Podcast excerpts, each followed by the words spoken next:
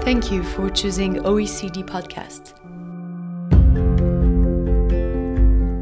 Welcome to OECD Podcast. I'm Clara Young, and I'm here with Professor Weil, who is Dean and Professor of the Heller School for Social Policy and Management at Brandeis University. Professor Weil was the administrator of the Wage and Hour Division of the U.S. Department of Labor during the Obama administration. He is also the author of The Fissured Workplace. Thank you for taking the time with us. Thank you. During the talk that you gave earlier at the OECD, you were talking about the fissured workplace, which is the book that you published last year. The title being really a description of what's happened in the employment relationship, not only in the United States, but in a lot of OECD countries.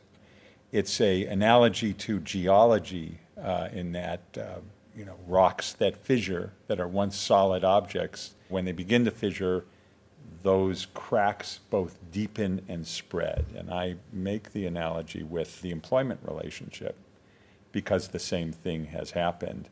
But it's happened in ways that people often don't even perceive. So, for example, when you walk into a Hilton hotel, mm-hmm. This is actually an example, surprisingly to me and probably to many people, that this was a place which is fissured. How would you describe that? How has that happened? Well, it's happened, let's talk about the hotel example, because it's true for all the major brands.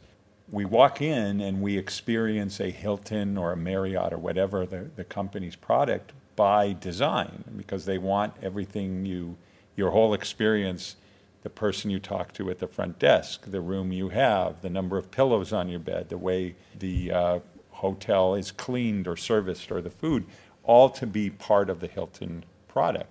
And that's because an important part of the fissured workplace structure is companies trying to focus on what are often called core competencies.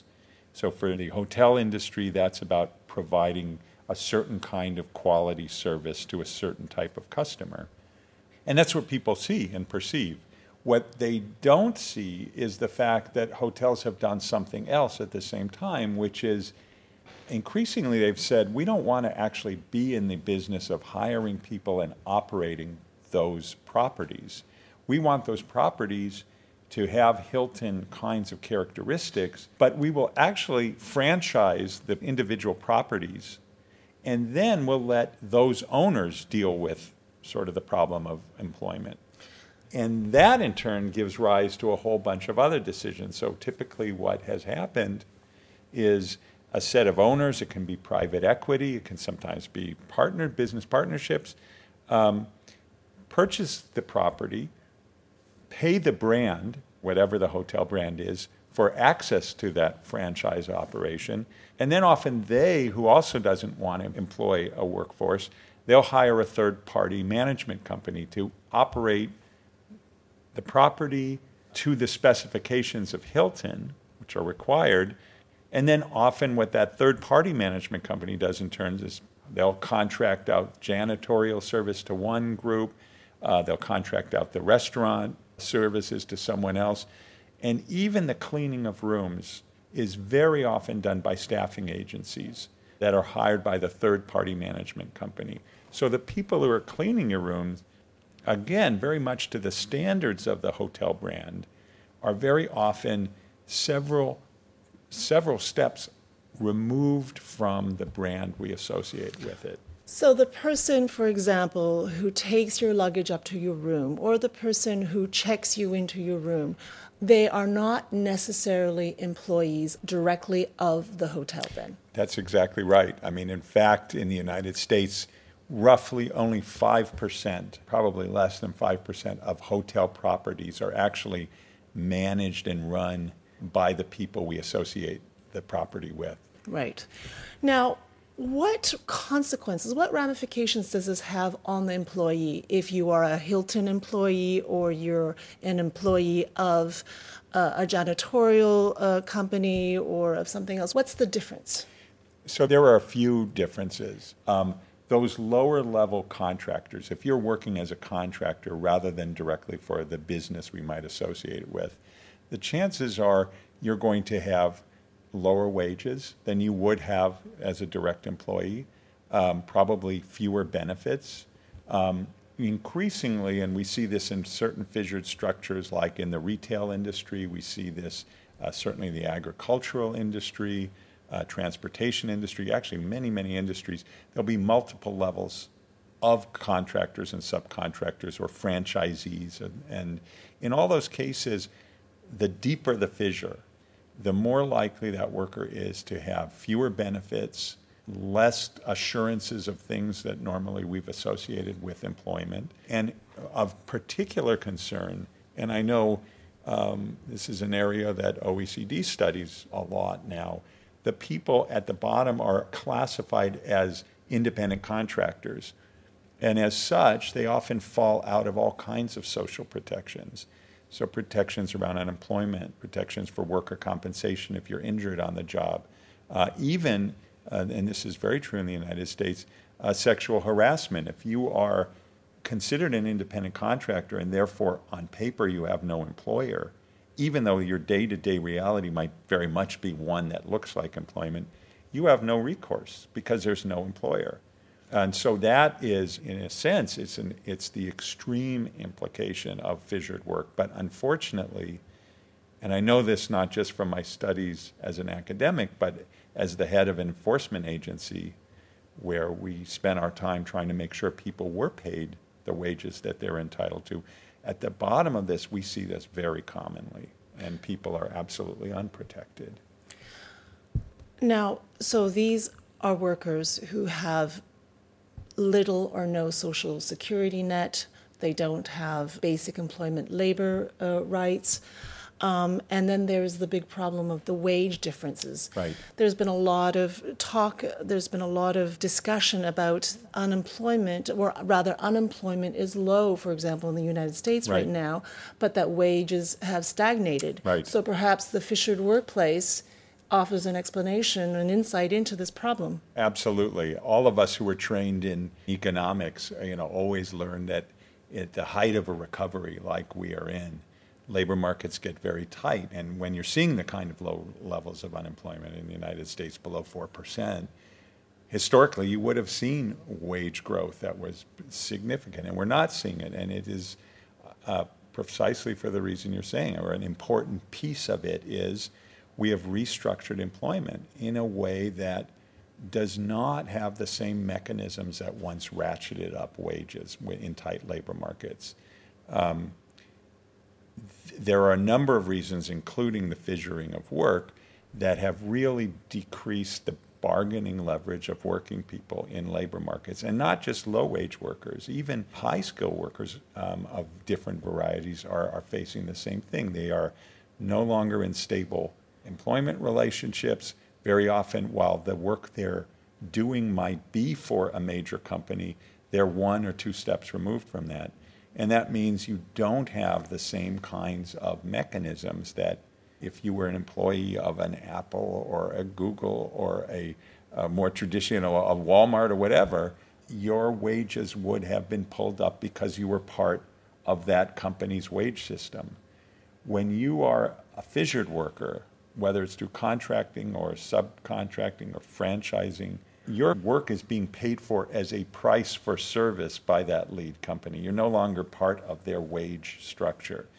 And that leads to a reduction in wages, and it means you are, in a sense, uncoupled from that. And that means, getting back to your question, our whole macroeconomic models about how wages should be carried up in a recovery period really look very different and have the patterns you describe.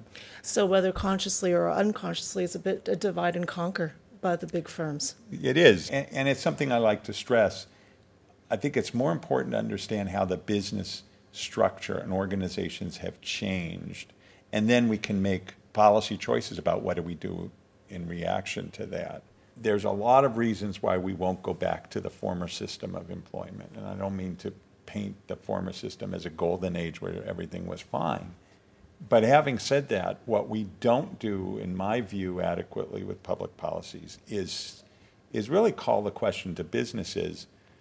If on one hand you are prescribing all of these practices of these different organizations that do a big part of your work. If you're telling a staffing agency exactly how many pillows you want and setting the price for that service and all a bunch of other standards that come with it, should you really be allowed to say, but they're not my employees, I have no responsibility if those workers face ergonomic problems because of what they're being asked to do, or if they are experiencing wage theft, or if they're harassed on the job?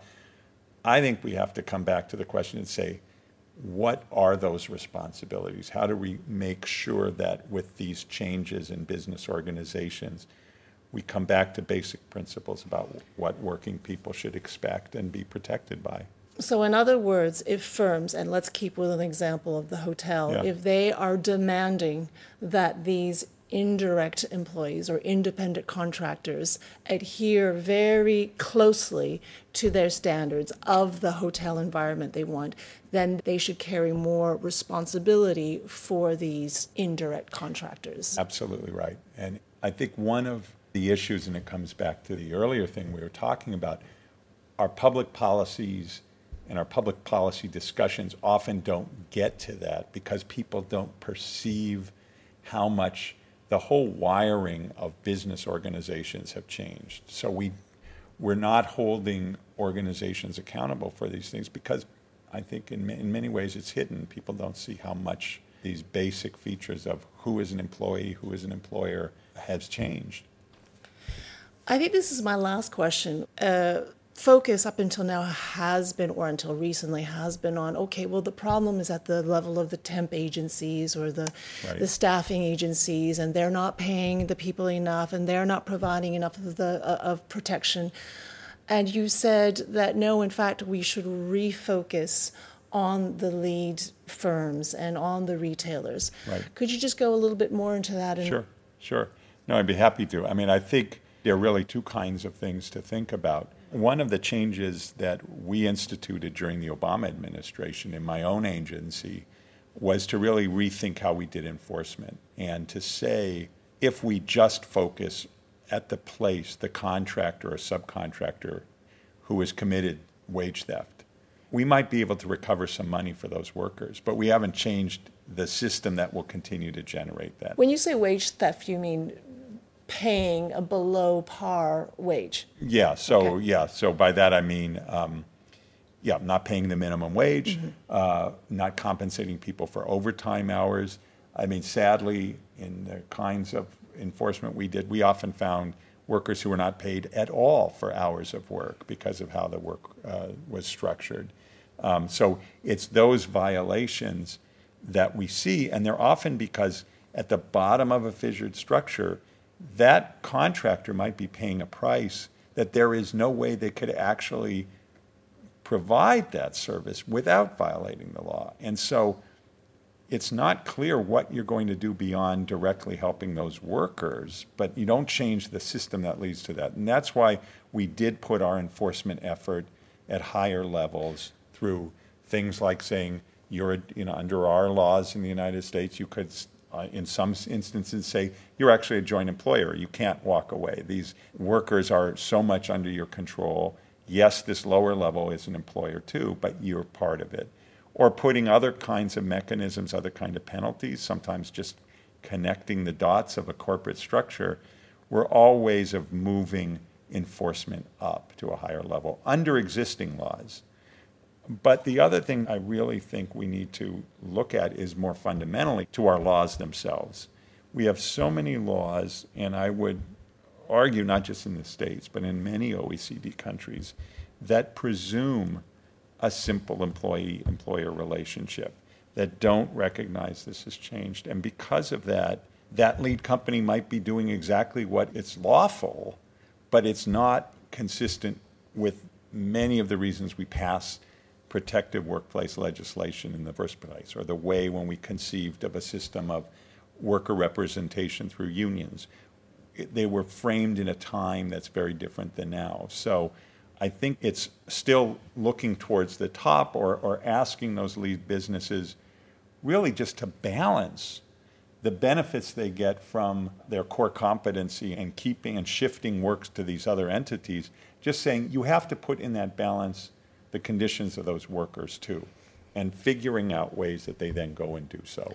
So that firms maybe need to adapt the definition of exactly what are the responsibilities of a firm that have people working for them, whether directly or indirectly. That's right, absolutely. Okay. That might take lots of different forms. That doesn't necessarily mean they have to reemploy those workers. In fact, there are a lot of reasons that probably won't happen. But we're at the other end of the spectrum now. Now we're in a system where essentially those lead businesses can say, not our problem. I think we can do much better than that. Thank you very much, Professor Weil. And thank you for joining us at OECD Podcast. Thank you.